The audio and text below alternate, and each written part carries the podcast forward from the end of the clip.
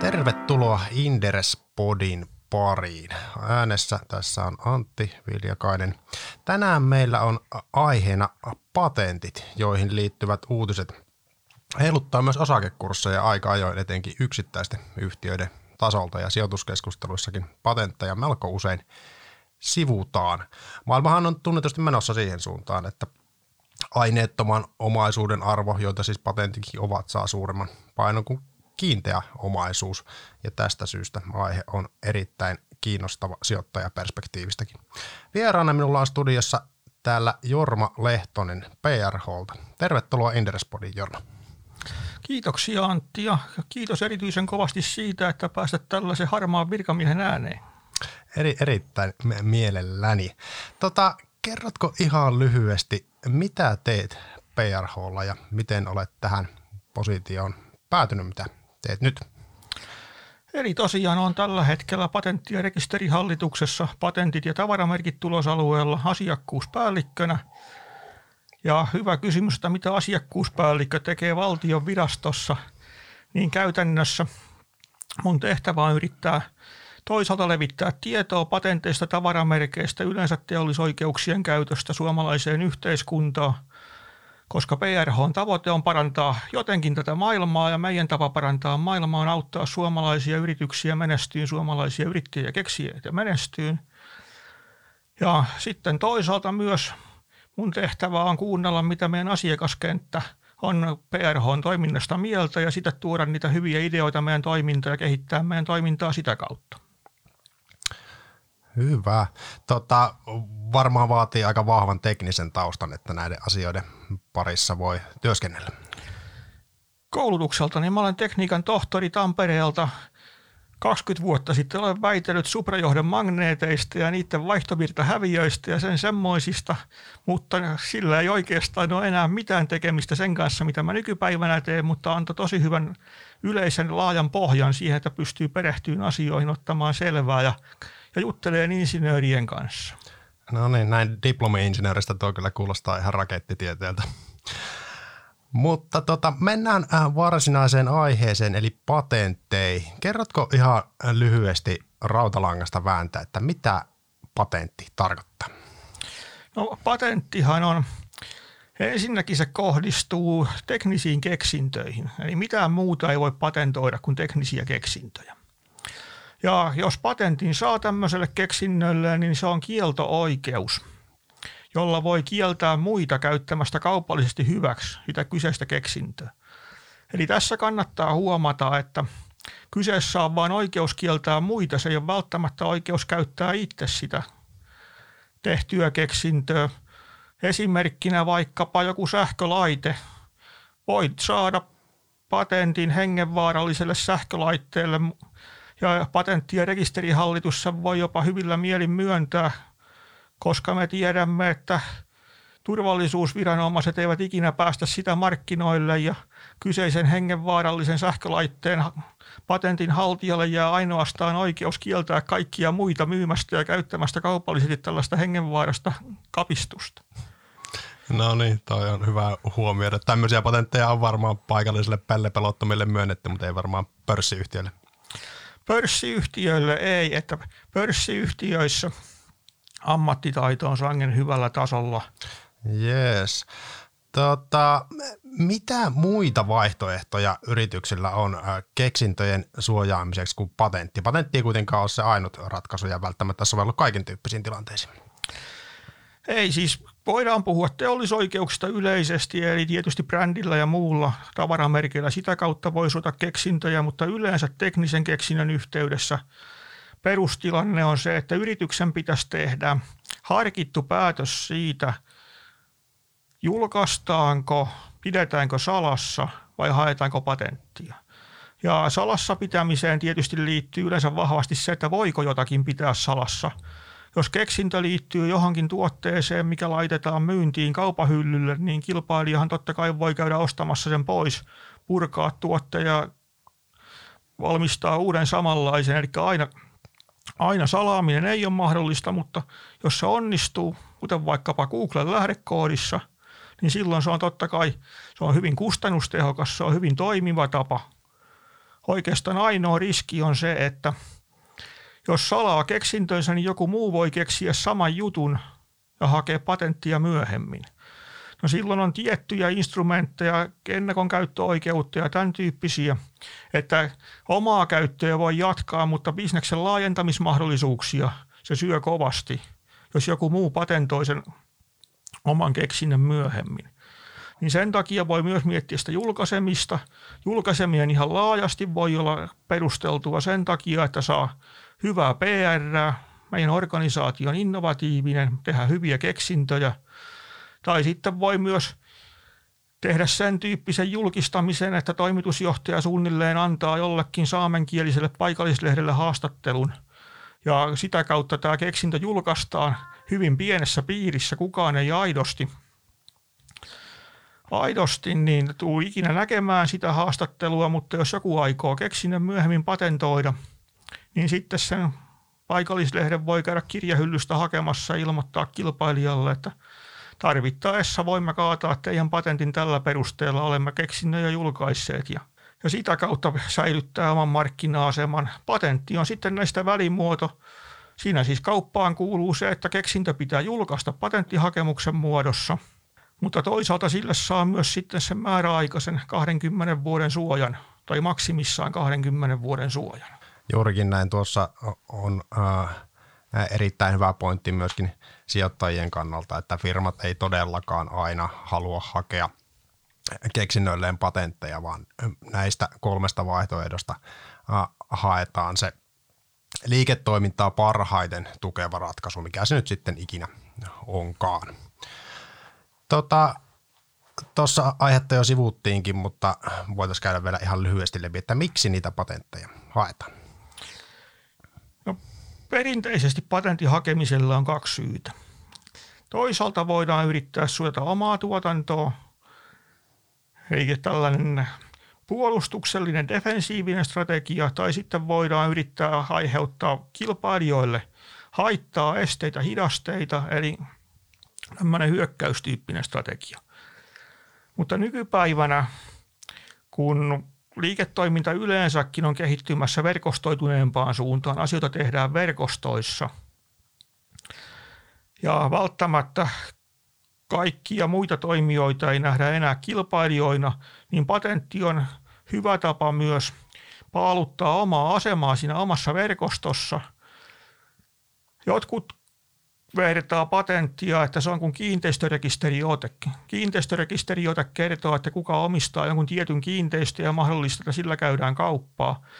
Patentti rekisteröi jonkun tietyn keksinnön, kertoo kuka on sen omistaja ja sitten sen perusteella voidaan harrastaa liiketoimintaa.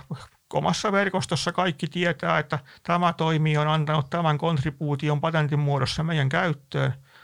Ja tosiaan kun patentti on oikeus kieltää muita, niin se pitää sisällään myös sen, että patentti antaa oikeuden sallia muiden käyttää jotakin. Hyvänä perinteisenä esimerkkinä Tesla, joka on patentoinut hyvinkin paljon, mutta mikä on luovuttanut sitten patentteja auliisti muiden toimijoiden käyttöön. Siitä strategiasta on tehty aika paljon akateemistakin tutkimusta, mutta ihan noin niin kuin yksinkertaistettuna kyse on siitä, että Tesla patentoimalla paaluttaa asemansa innovatiivisena toimijana ja sitten niitä patentteja muiden käyttöön antamalla saa myös mainetta tällaisena positiivisena toimijana, joka hyödyttää yhteiskuntaa yleensä. Ja loppujen lopuksi taustalla on myös se, että Tesla yksinään tuskin pystyy kumoamaan koko polttomoottoreihin perustuvaa ekosysteemiä, joten heidän kannattaa patentteja antaa muitakin käyttöön, jotta tulee muita sähköautotoimijoita, saadaan ekosysteemi kokonaisuutena kukosta ja pärjätään sitä polttomoottorikilpailijaa vastaan noin niin kuin yleisesti.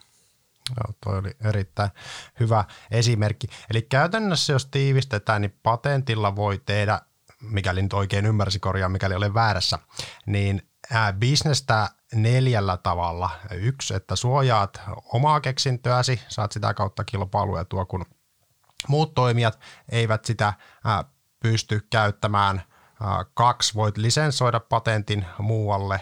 3, voit myydä patentin, jos haluat tehdä niin kuin kertatuoton sillä, ja 4 rakentaa erityyppisiä yhteistyökuvioita. Periaatteessa juuri noin. Eli patenttihan on vain yksi laji omaisuutta, mitä voi ostaa, myydä, vuokrata. Ja lisensointibisneksestä Suomessa Nokia on se paras esimerkki. Nokia Technologies toimii sen avulla hyvinkin tehokkaasti. Joo, se on erittäin vakaata ja kannattavaa tulovirtaa ollut Nokialle, mitä yhtiö on tässä viime vuosien myllerryksessä kyllä tarvinnut, kun verkkobisneksessä on ollut ylä- ja alamäki.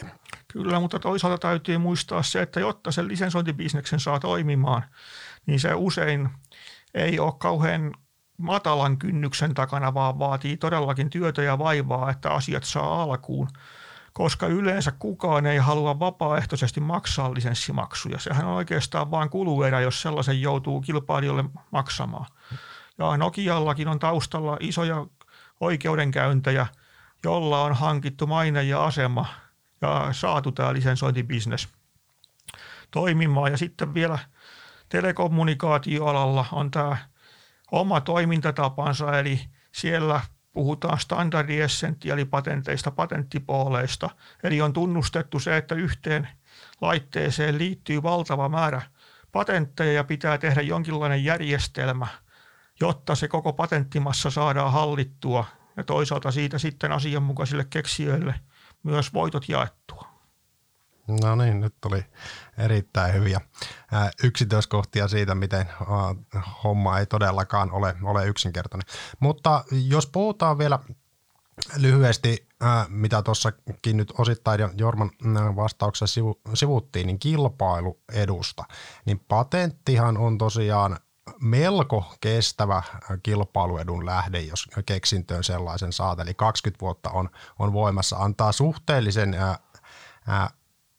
hyvän aikaikkunan tehdä asioita bisneksessä ja sillä patentilla sitten rahaa. Sijoittamissahan me tietysti metsästetään niitä yhtiöitä, joilla on kestävä kilpailuetu, ne tyypillisesti kasvaa markkinoita nopeammin, ne arvostetaan markkinoilla korkealla ja myöskin kannattavuus voi kolmantena komponenttina olla kilpailuedullisella yhtiöllä lähtökohtaisesti parempi kuin toimialalla keskimäärin.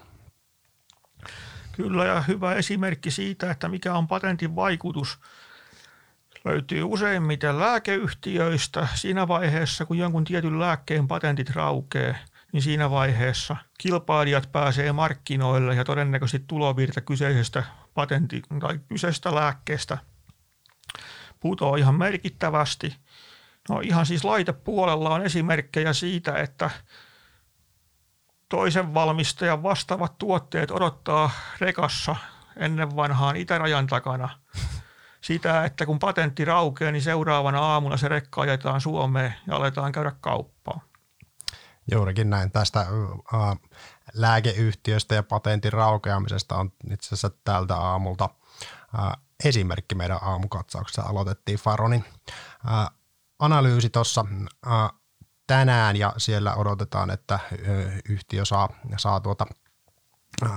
patentteja lääkeaihioilleen ja sitten kun ne patentit loppuu, niin meidän mallissaan Faronin tulovirta katkeaa kokonaan eikä yhtiöllä ole sitä ajasta ikuisuuteen ulottuvaa terminaaliarvoa, mikä valtaosalla yhtiöistä on.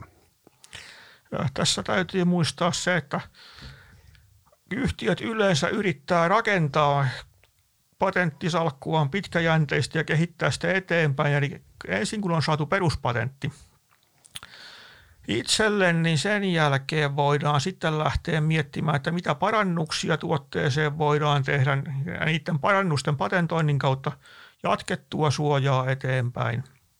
Ja yleensä voi sanoa, että useimmissa tuotteissa ehkä lääkebisnes on tietyllä tavalla poikkeusta, sielläkin yksi patentti saattaa kantaa hyvin pitkälle, mutta yleensä tarvitaan useampia patentteja, jotta saadaan kattava suoja ja voidaan estää se, että kilpailijat eivät keksi ratkaisuja, joilla helposti pääsee sen patentin ympäri. Eli patentilla on tietty suojapiiri ja jos se suojapiiri on huonosti laadittu, se on helppo kiertää ja silloin se ei aiheuta kilpailijoille juurikaan päävaivaa. Jees. Tosiaan tuossa Faronin tapauksessa niin myöskin tämä ajattelu varmasti sitten tarkentuu tässä ajan yli, mutta kun sijoittajien tuotto-odotusta mietitään nyt tässä vaiheessa, niin varovaisuuden periaatteen vuoksi on mun mielestä ihan relevanttia kuitenkin tehdä se oletus, että niitä ajasta ikuisuuteen ulottuvia terminaalikassavirtoja yhtiöllä sitten ei ole, kunnes toisin todistetaan. Mutta sitten voitaisiin jatkaa tätä keskustelua siihen suuntaan, että millaisia ominaisuuksia patentoitavalla keksinnöllä pitää olla, että patentin saa? Periaatteessa patentilla on 3 perusvaatimusta. Ensinnäkin sen pitäisi olla niin sanotusti teollisesti käyttökelpoinen, mikä tarkoittaa loppujen lopuksi hyvin vähän. Jos sitä voidaan käyttää jollakin teollisuuden alalla mukaan lukien maatalous ja vastaavat, jos se on tekninen ratkaisu, niin silloin se on teollisesti käyttökelpoinen. Käytännössä joku ikiliikkuja voisi törmätä tähän esteeseen, mutta kaiken kaikkiaan kyse on muodollisuudesta. Ne oikeasti tärkeät kriteerit on uutuus ja keksinnöllisyys. Uutuus tarkoittaa sitä, että missään päin maailmaa ei ole mitenkään julkaistu täsmälleen samanlaista ratkaisua. Jos siinä on pienikin ero, niin silloin uutuus toteutuu. Mutta jos jossakin on täsmälleen samanlainen, niin se vie patentointimahdollisuuden, ja tässä kannattaa sitten yritysten kannalta muistaa se, että Euroopassa myös jos itse julkaisee keksintönsä ennen patentointia, niin menettää patentointimahdollisuuden. Eli ensimmäinen neuvo on, että pitäkää salassa, tehkää salassapitosopimuksia siihen saakka, kunnes patenttihakemus on jätetty. Ja se hakemus on itse asiassa tärkeä juttu, tärkeä päivämäärä, että sen päivämäärän jälkeen, kun hakemus on jätetty, niin periaatteessa se alustava suoja vähintään on saatu, ja sen jälkeen voi alkaa keksinnöstä puhua. Sitten toinen kriteeri on tämä keksinnöllisyys, tarkoittaa sitä, että patentilla ei saisi suojata sellaisia asioita, mitä alan ammattimies normaalissa työssään voisi ihan arkipäiväisesti keksiä. Ja tämä alan ammattimies on nykypäivänä, aletaan jo pikkuhiljaa puhua alan ammattilaisesta. Mä käytän edelleen alan ammattimiestä johtuen siitä, että se on se lakitermi ja tarkoittaa sellaista mystistä olentoa, mitä ei missään reaalimaailmassa esiinny, eli henkilöä, joka puhuu kaikkia kieliä, joka tietää kaiken, mutta jolla ei ole oikeastaan minkäänlaista luovaa kykyä. Hänellä on vaan kyky kokeilla erilaisia juttuja, rajallinen määrä.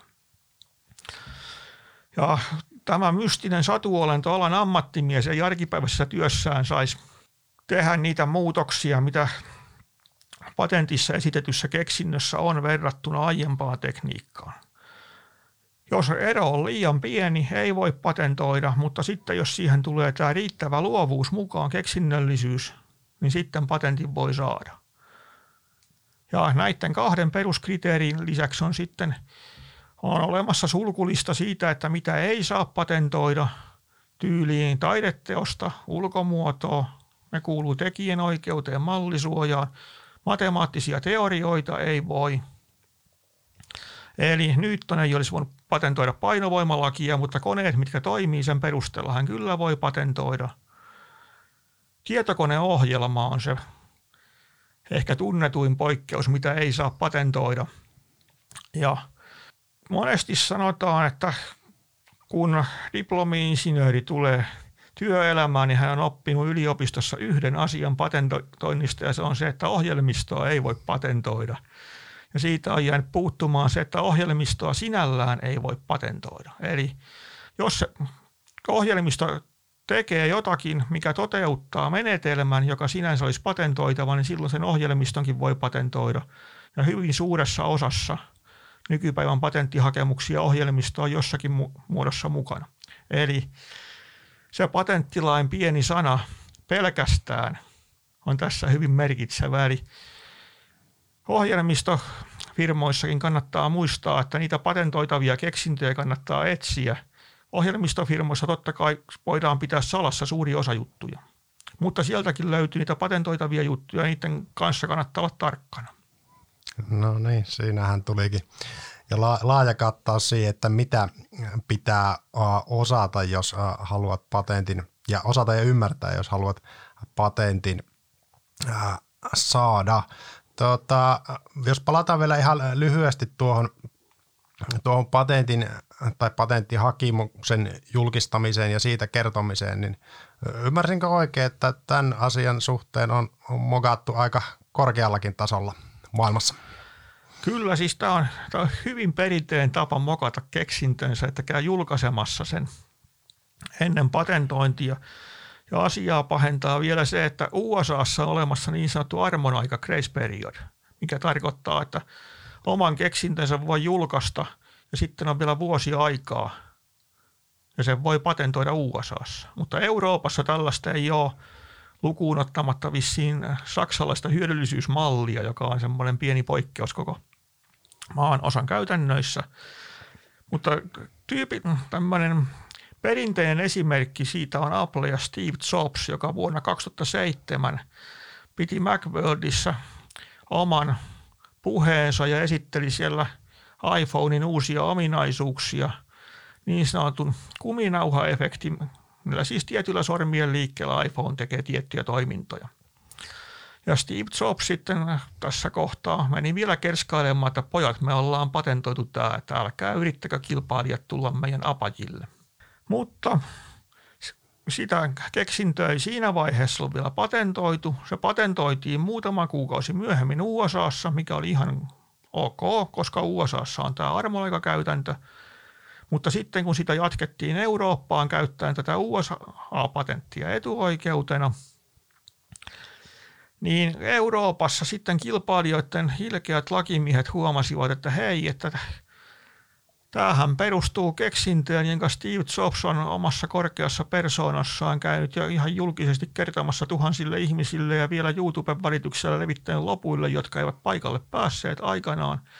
Ja sillä perusteella tämä patentti sitten kaatui Euroopassa. Sen saksalainen hyödyllisyysmalli heille jäi, eli vähän aikaa Saksassa suojaa oli tarjolla. Mutta kaikki varmaan voi kuvitella sen, että jos Apple ja Steve Jobs tekee tämän tyyppisiä virheitä, niin niihin saattaa muutkin firmat aina joskus syyllistyä. Esimerkiksi yliopistoissahan tämä on kanssa hyvin yleistä, koska siellä on tärkeintä on julkaista tutkimustyön tuloksia. Niin monesti varmasti törmätään siihen, että meillä oli konferenssissa juuri viime viikolla tämä keksintö esillä, että kai me vielä voitaisiin tämä hakemus jättää. Joo, on hauska tarina, että ihan niin kuin maailman huipullakin voi tehdä aika raan mokan, mutta ei se nyt kuitenkaan Applen paraatimarssia sitten Euroopassakaan estänyt, että bisnes on luistanut siltikin hyvin, vaikka aika raan kuuloinen virhe on tullut tehtyä tuossa suhteellisen alkuvaiheessa tätä koko iPhonein tarina. Kyllä, mutta onneksi tosiaan Applella oli muitakin patentteja, että aivan kaikki munat eivät olleet siinä samassa korissa. Ja tämä on ehkä se toinen opetus.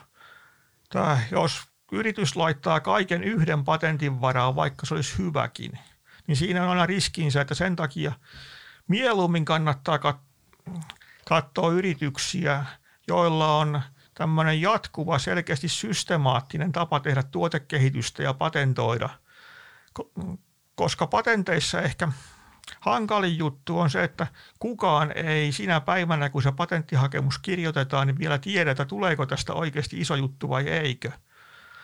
Ja sitten se hakemuksen pitäisi kestää koko 20 vuoden elinkaari. Ja kaikki ne hyökkäykset, mitä kilpailijat tekee, jos se osoittautuu arvokkaaksi. Juurikin näin, toi on tärkeä huomio ymmärtää. Sitten voitaisiin ihan lyhyesti käydä läpi, millainen tämä niin kuin patenttiprosessi on Suomessa, EU:ssa, USA:ssa, Kiinassa. Aloitetaan vaikka täältä niin kuin kotimaasta. Eli käytännössä Suomessa ja Euroopassa on hyvin samankaltainen systeemi. Ja oikeastaan kansallisissa hakemuksissa niin peruskuvio on kaikkialla sama. Eli hakemus jätetään virastoon jollakin tavalla ja siitä saa tekemispäivän, joka on arvokas, koska se on tavallaan se päivä, josta sitten katsotaan muiden oikeudet, omat oikeudet ja sitten se, että mitä on ollut julkista ennen sitä, mikä voi toimia esteenä. Tämä ensimmäinen päivä määrää sen. Sen jälkeen sitten virastoissa on jonkinlainen muodollinen tarkastus, mikä tarkastaa, että kaikki tällaiset muodolliset asiat on kunnossa, maksut on maksettu, kaikki tarvittavat osat näyttää löytyvän ja hakijasta on kerrottu tarpeiset tiedot ja tämän tyyppisiä asioita. Sen jälkeen sitten, jos kaikki on kunnossa, se siirtyy tutkijainsinööreille, jotka sitten yrittävät parhaansa mukaan etsiä mahdollisimman hyvät esteet patenttitietokannoista, internetistä, mikä kaikki nyt saatavilla onkaan, ja esittää perustellun lausunnon siitä, että miksi tämä kyseinen patenttihakemus ei ole hyväksyttävissä. Ja kun ensimmäistä kertaa haetaan patenttia, niin se on monesti järkytys, kun saa virastosta sellaisen monisivuisen dokumentin, missä kerrotaan, että keksinnössä ei ole kyllä yhtään mitään. No tämän on kuullut yrityksiltä. Voin uskoa sen, että moni yritys, varsinkin kun PRH-edustaja paikalla, niin lausuu tästä monia karvaita sanoja ja ihan voin kyllä myöntää aiheesta. Mutta tässä tärkeintä on, että siinä vaiheessa ei masennuta. Koska oikeastaan se, että virasto on tässä kohtaa ilkeä, niin se on enemmänkin konsulttitoimintaa. Koska siinä vaiheessa, kun hakijalle esitetään mahdollisimman hyvät perusteet, että miksi hakemustasi ei voida hyväksyä, niin hakija voi sitten katsoa, että miltä osin ne perusteet pitää, miltä osin täytyy esimerkiksi sitä hakemuksen suojapiiriä kaventaa. Ja jos sitä kavennetaan, niin onko sillä patentilla edelleen arvoa liiketoiminnan kannalta? Koska patentti aina sen pitäisi tukea liiketoimintaa jotenkin. Teknologiaa ei kannata patentoida. Pitää yrittää patentoida jotakin, mikä suojaa omaa liiketoimintaa ja edesauttaa sitä.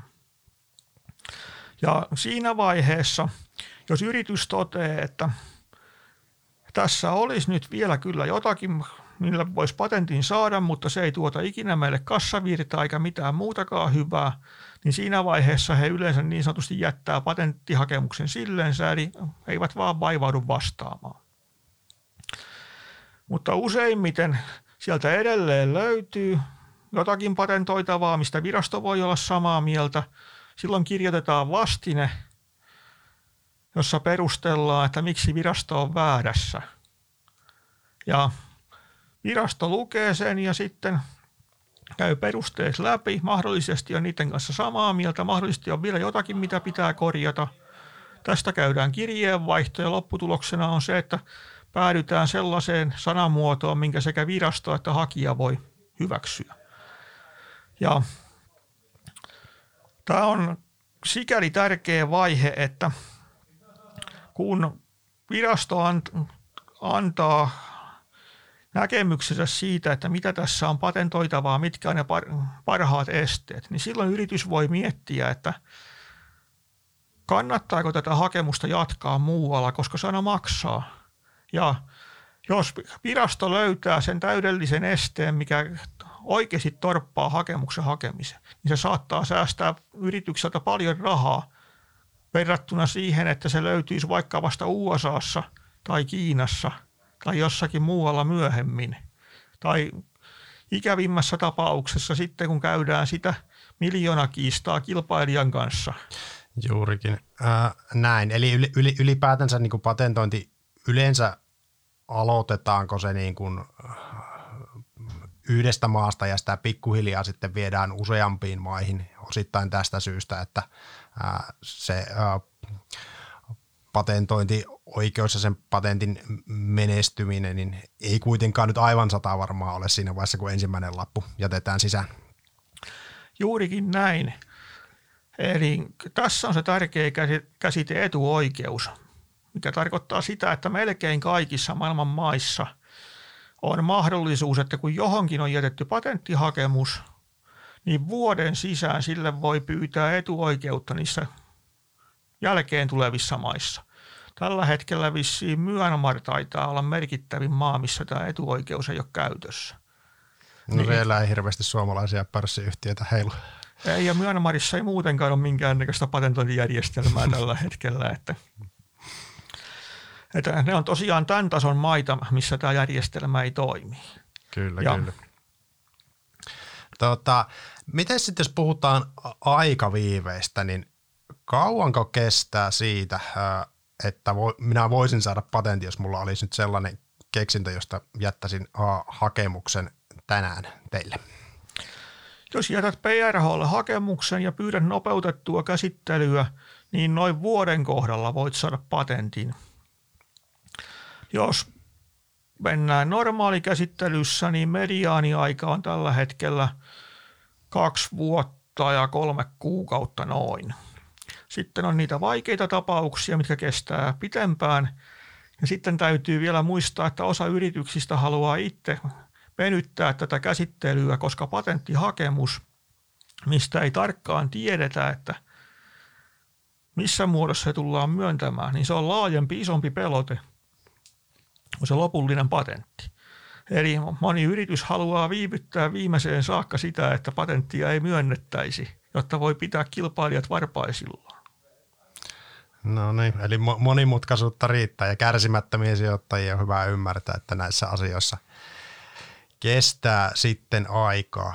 Miten jos mietitään, niin onko mitään karkeata nyrkkisääntöä, että kuinka iso osa niistä hakemuksista, jotka teille jätetään, niin päätyy sitten patenteiksi?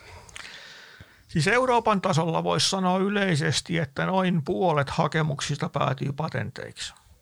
Ja 49,9% jää niin sanotusti sillensä, eli hakija heittää pyyheen kehään ja toteaa, että tästä ei tule mitään heille arvokasta. Ja vaan se 0,1% maksimissaan on sellaisia, mitkä virasto joutuu hylkäämään.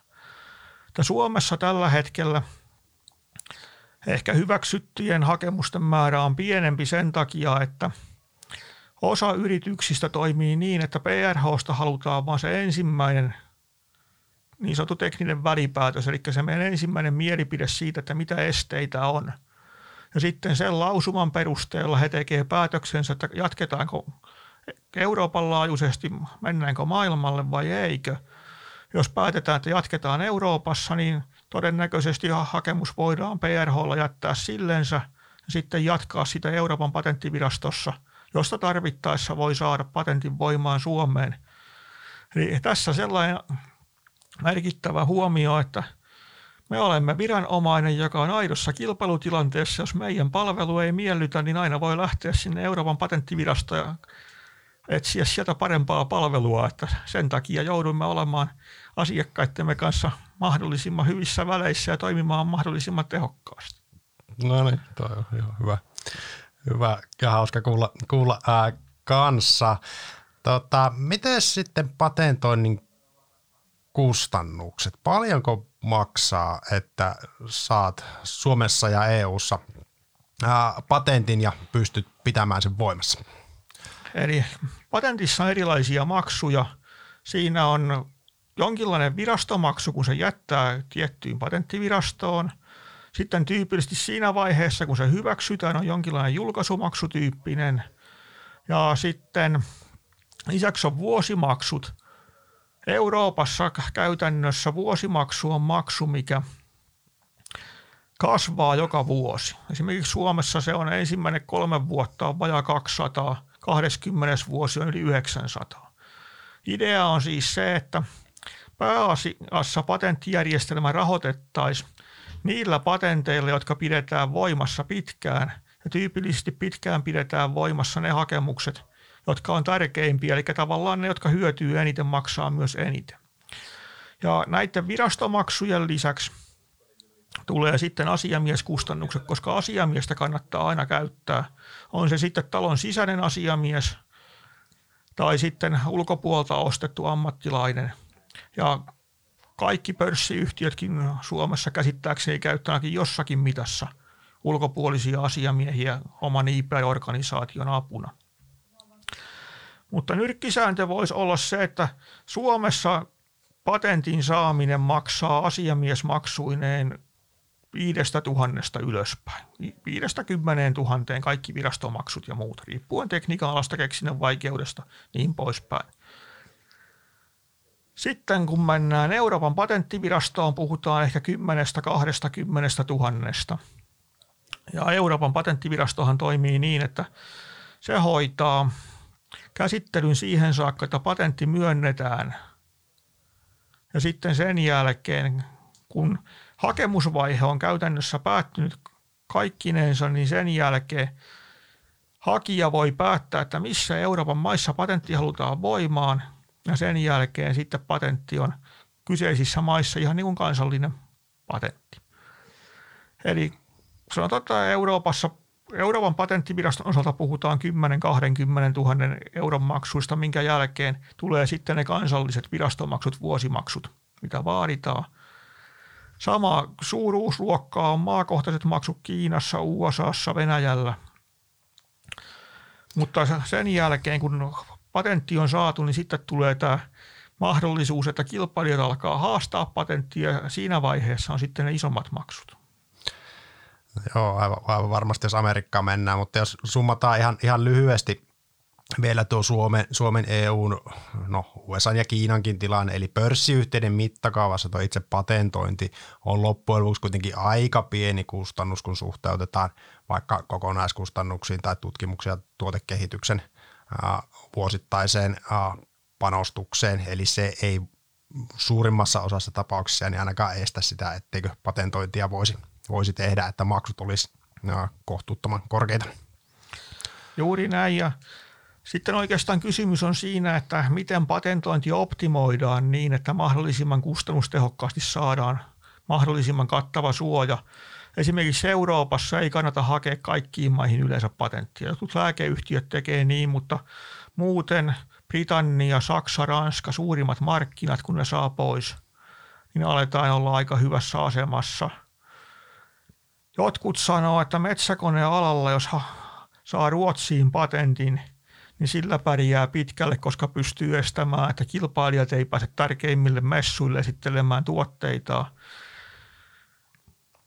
Ja Hollannissa on suuret satamat, minkä kautta tulee paljon tuotteita Eurooppaan. Eli jos Hollannissa on patentti, voi estää sitä läpikulkua, kaikkia tällaisia erikoisjuttuja, mitkä riippuu tosiaan toimialasta ja varmasti pitkälti firmasta, että mitkä on just ne omien kilpailijoiden käytännöt. Ja myös se, että käytännössä pitäisi patentoida siellä, missä on joko omaa tuotantoa tai kilpailijoiden tuotantoa tai alihankkijoita tai asiakkaita, riippuen tapauksesta.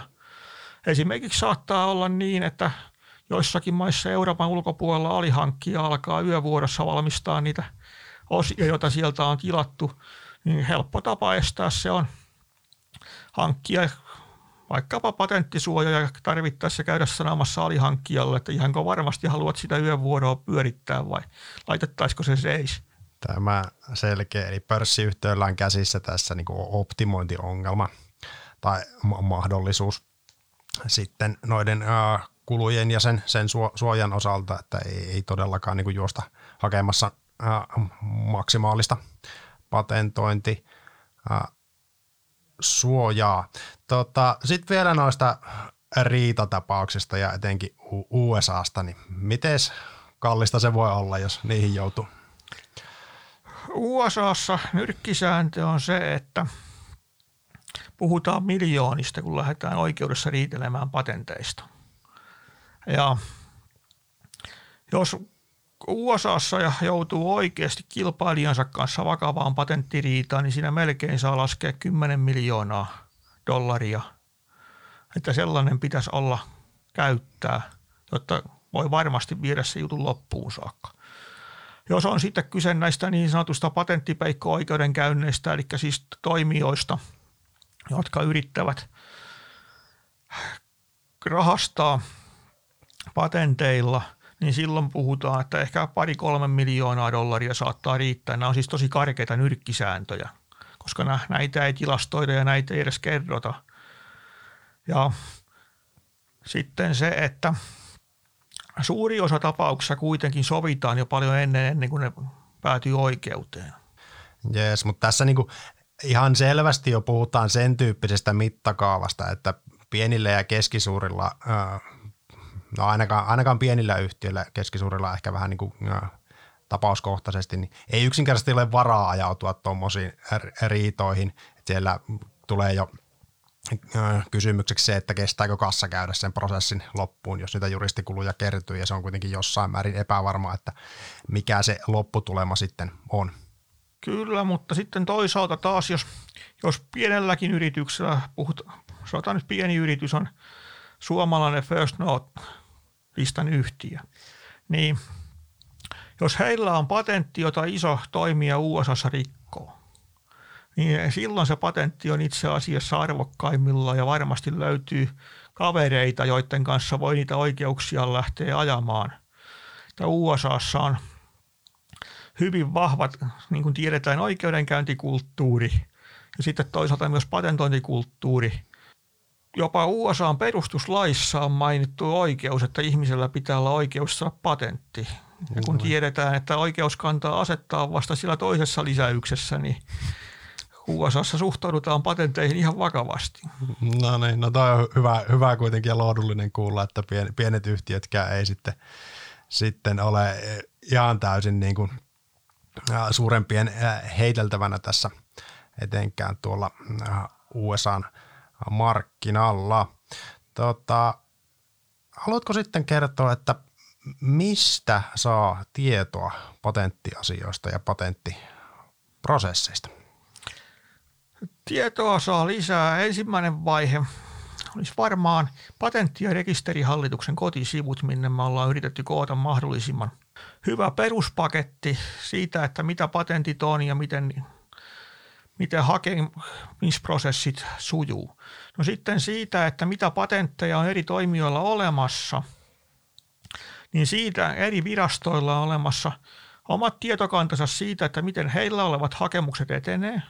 Ja sitten on olemassa niin sanottu Espasnet-tietokanta, johon on koottu tällä hetkellä noin 100 miljoonaa julkista patenttidokumenttia ympäri maailmaa. Eli se on todella tehokas työkalu lähteä selvittämään vaikkapa oman keksinnön uutuutta ja mitä vastaavaa on tehty.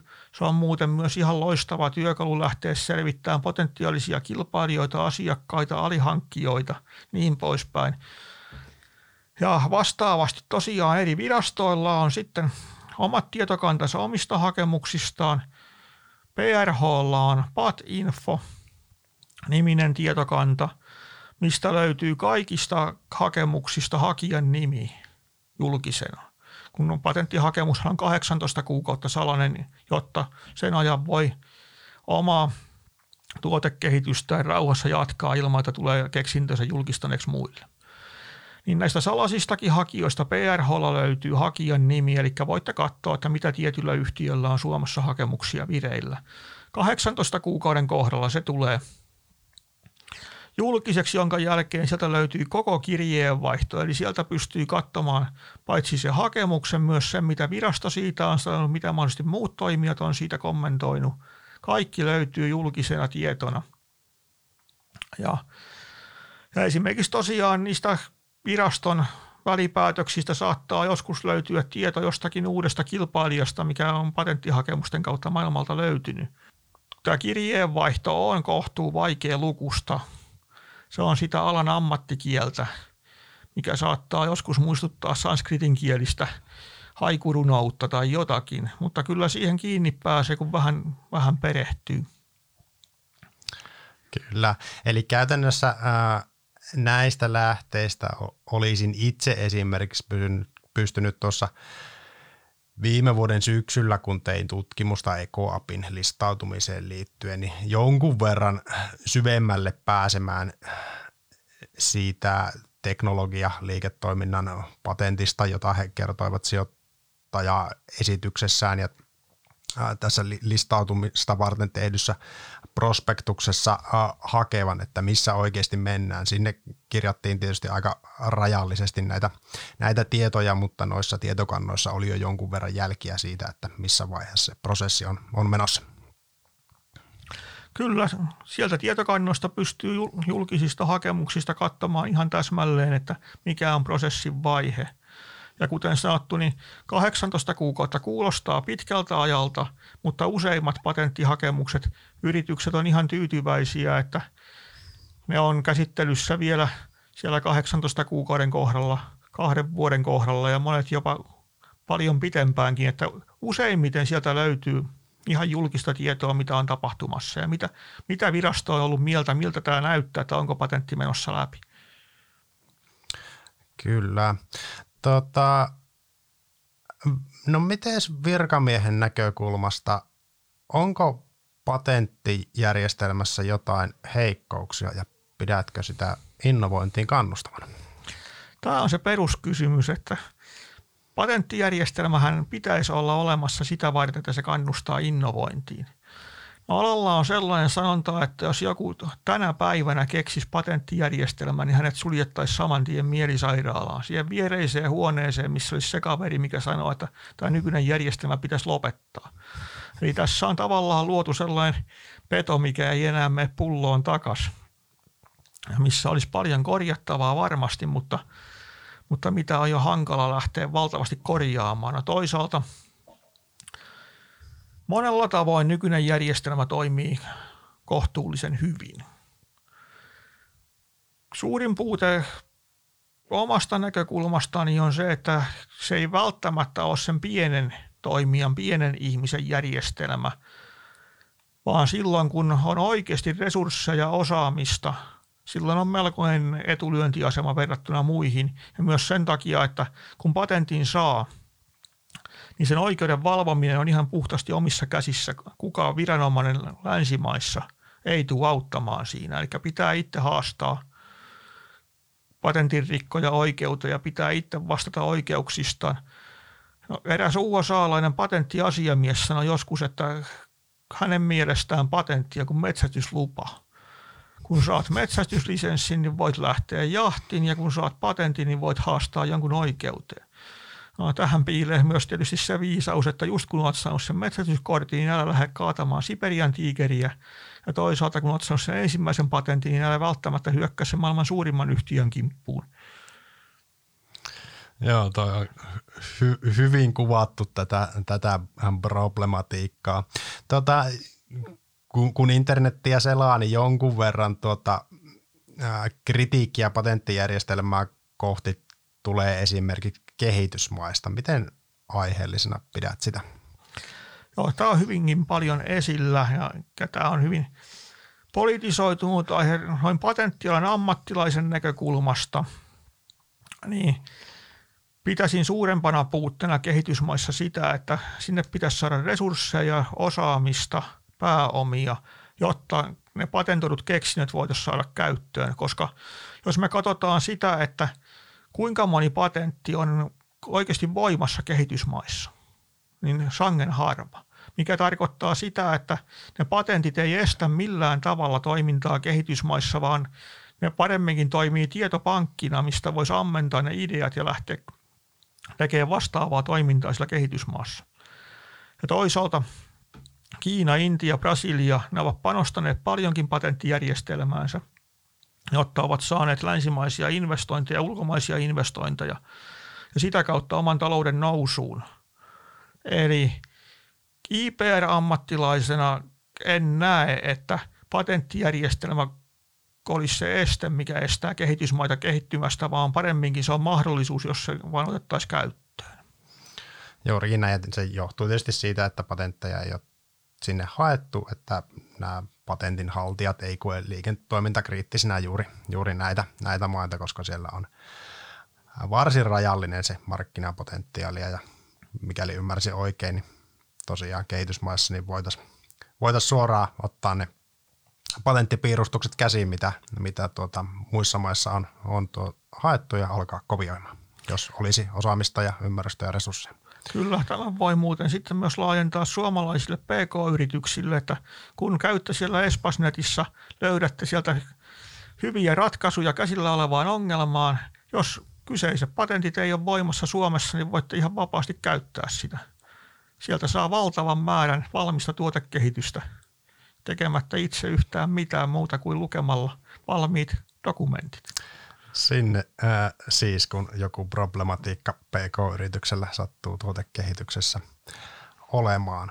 No mitäs sitten, filosofinen kysymys ehkä osittain taas, osittain tietysti myöskin ihan järjellä vastattava, niin korvaako patenteissa määrälaadun? Oikein hyvä kysymys, mihin tietysti ei ole selvää vastausta, mutta mun näkökulmasta selvä asia on se, että patentteja ei kannata laskea. Eli se, että jos me otetaan mittariksi, että onko meillä 4 vai 17 patenttia, kumpi on parempi, niin se ei ole järkevä mittari. Sitä on kokeiltu monessa paikassa, ihan siis henkilöiden palkitsemisessa, yritysten arvonmäärityksessä, yrityksen sisäisenä mittarina, ja mä en tiedä, että se olisi ikinä missään onnistunut, johtuen siitä, että sitä saat, mitä mittaat, ja jos mittaa patenttien määrää, niin huonoja patentteja on helppo saada, ja sillä aiheuttaa itselleen lähinnä kustannuksia. Mutta toisaalta ei voi sanoa sitäkään, että määrä ei vaikuta mitään, koska niin kuin jo aiemmin tuossa puhuttiin, niin jos on vain yksi patentti, siitä saattaa löytyä joku vika, se saattaa kaatua jossakin ihan mitättömältä tuntuvaan ongelmaan. Ja toisaalta tekniikka menee eteenpäin, siitä yhdestä patentista varmaan mennään jossain vaiheessa ohi. Tai sitten niin kuin Antti tuossa kertoi, niin se jossakin vaiheessa sen voimassaolo kuitenkin päättyy, jos ei ole mitään uutta tehtynä, niin sen jälkeen liikearvo menetetään. Tuosta patenttien päättymisen aiheuttamasta kriisistä on muuten Rank Xerox on se tunnetuin esimerkki, että kun kopiokoneen patentit päättyi ja japanilaiset tuli markkinoille, niin Rank Xerox oli pitkän aikaa kriisissä. No sitten ne tekivät sen sosiaalisen innovaation, keksivät benchmarkingin ja alkoivat käydä tsekkaamassa, että miten muut tekee asioita hyvin. Mutta mun näkökulmasta, kun katsoo yritysten patentointia, niin tärkeää olisi ehkä se, että se näyttää systemaattiselta, järkevältä ja ne patentit, jotka on saatu tai joita haetaan, ne näyttää tukevan sitä liiketoimintaa, mitä yritys tekee. Eli yrittää miettiä, mikä on se yrityksen varsinainen business ja vertaa, että tukeeko nämä patentit sitä vai ei, se on ehkä se tärkein kysymys. Ja patenteissahan on sitten siis taas puhutaan siitä, että mitä voi patenteilla mokata. Ainakin USAsta mä tiedän tietoliikennealalla yhden tapauksen, missä oli saatu tosi hyvä patentti. Sillä oli paljon loukkaajia. Ainoa ongelma oli se, että se patentti oli muotoiltu niin, että kaikki loukkaajat oli se firman omia asiakkaita. Ja yleensä yritykset ei halua asiakkaitaan haastaa oikeuteen. Se kilpailija olisi paljon mieluummin siellä vastapuolella. Eli tämän tyyppisiä ongelmia saattaa tulla. Toisaalta saattaa tehdä patentin, mitä ei pysty mitenkään valvomaan. Tyyppiesimerkki on jotkut tuotteen valmistusmenetelmät, mitkä tapahtuu tehtaassa, jossa on vartijat ja ympärillä ja lukot ovissa, millä menet tarkastamaan sinne, että rikkoako ne mun patenttia vai eikö. Eli patentti pitäisi olla jotenkin valvottavissa ja sitten sen pitäisi kohdistua oikeaan kohteeseen, kuka sitä loukkaa. Aivan. Eli tosiaan ei oteta yrityksen arvonmäärityksessä käyttöön tunnuslukua EV jaettuna patenttien määrällä, vaikka sitä on joskus väläytelty ja maailma on tosiaan menossa sinne aineettoman omaisuuden suuntaan. Minäkin saan näin teollisuusanalyytikkona niin käyttää price to bookia vielä mieluummin kuin tuota. No miten jos puhutaan Helsingin pörssin yhtiöistä niin, ja patenttiasioissa, niin miten hyviä suomalaiset pörssiyhtiöt sun mielestä on niissä? Olisin taipuvainen ajattelemaan, että isoissa yhtiöissä nämä asiat on jonkun verran paremmalla ja systemaattisella tolalla kuin pienissä ja keskisuurissa, mutta olenko kuin pahasti väärässä? Mä käytän tässä monesti jääkiekkovertausta, kun suomalaiset minua lukuun ottamatta ovat jääkiekkokansaa. Niin Suomessahan on siis Nokia, jonka voi sanoa ihan yksittäisenä yrityksenä. Niin Nokian kautta Suomeen on tullut ihan valtavasti patenttialan osaamista. Ja Nokia on edelleenkin Suomen suurin patenttiorganisaatio Nokia Technologiesin kautta näkyy, että patentteja oikeasti hyödynnetään liiketoiminnassa. Ne on ihan erimellinen osa sitä, että miten yritys toimii. Eli jos Nokia olisi jääkiekkoilija, niin se varmasti taistelisi NHL:ssä. Jos se nyt ihan maalipörssin kuninkuudesta, niin ainakin jostakin vuoden laitahyökkäjän tittelistä. Eli hyvin korkealla tasolla. Yksi NHL:n tähtiä. Ja sitten pörssissä muuten, kun katsotaan päälistaa yrityksiä, mitkä tekee teknologian kanssa tuotekehitystä, niin siellä useimmiten asiat on tosi hyvässä kunnossa. Jos puhutaan vaikka toimialasta, niin nämä suuret konepajat on hyviä esimerkkejä yrityksistä, millä on todella ammattimaista patenttitoimintaa. Ja he olisivat niitä NHL:n pelaajia hyvissä joukkueissa, hyvissä rooleissa. Ja sitten päälistan ulkopuolella siellä on todella hyviä yksittäisiä toimijoita.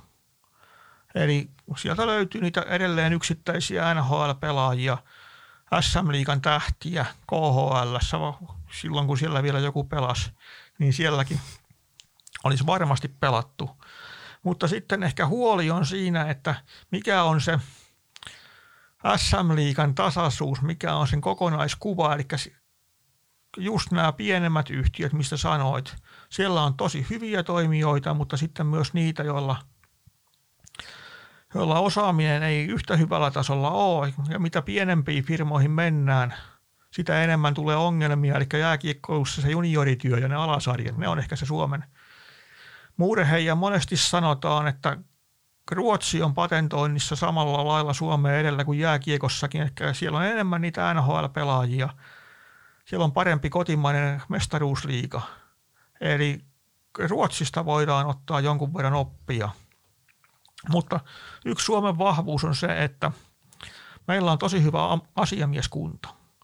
Eli ne pienemmätkin yritykset, millä ei välttämättä ole omaa patenttiorganisaatio, niin saa sieltä todella hyvää teknistä apua. Että yrityksellä pitäisi itsellään vaan olla se ymmärrystä, miten tämä patentti tukee tätä mun bisnestä. Että se ei jää siihen, että me suojattiin tosi hieno teknologia. Mitäs nyt? Niin, tuohon kysymykseen ei varmaan ulkoiset avut ihan älyttömästi pysty auttamaan, vaan ne vastaukset pitää tulla sieltä firman sisältä. Joo, siinä väistämättä vaaditaan firmassa omaa osaamista nimenomaan sen liiketoiminnan kannalta ja mielellään vielä mahdollisimman korkeasta johdosta, että patentit oikeasti kulkevat tukemassa liiketoimintaa, eivätkä vaan koristeena siinä ulkokehällä.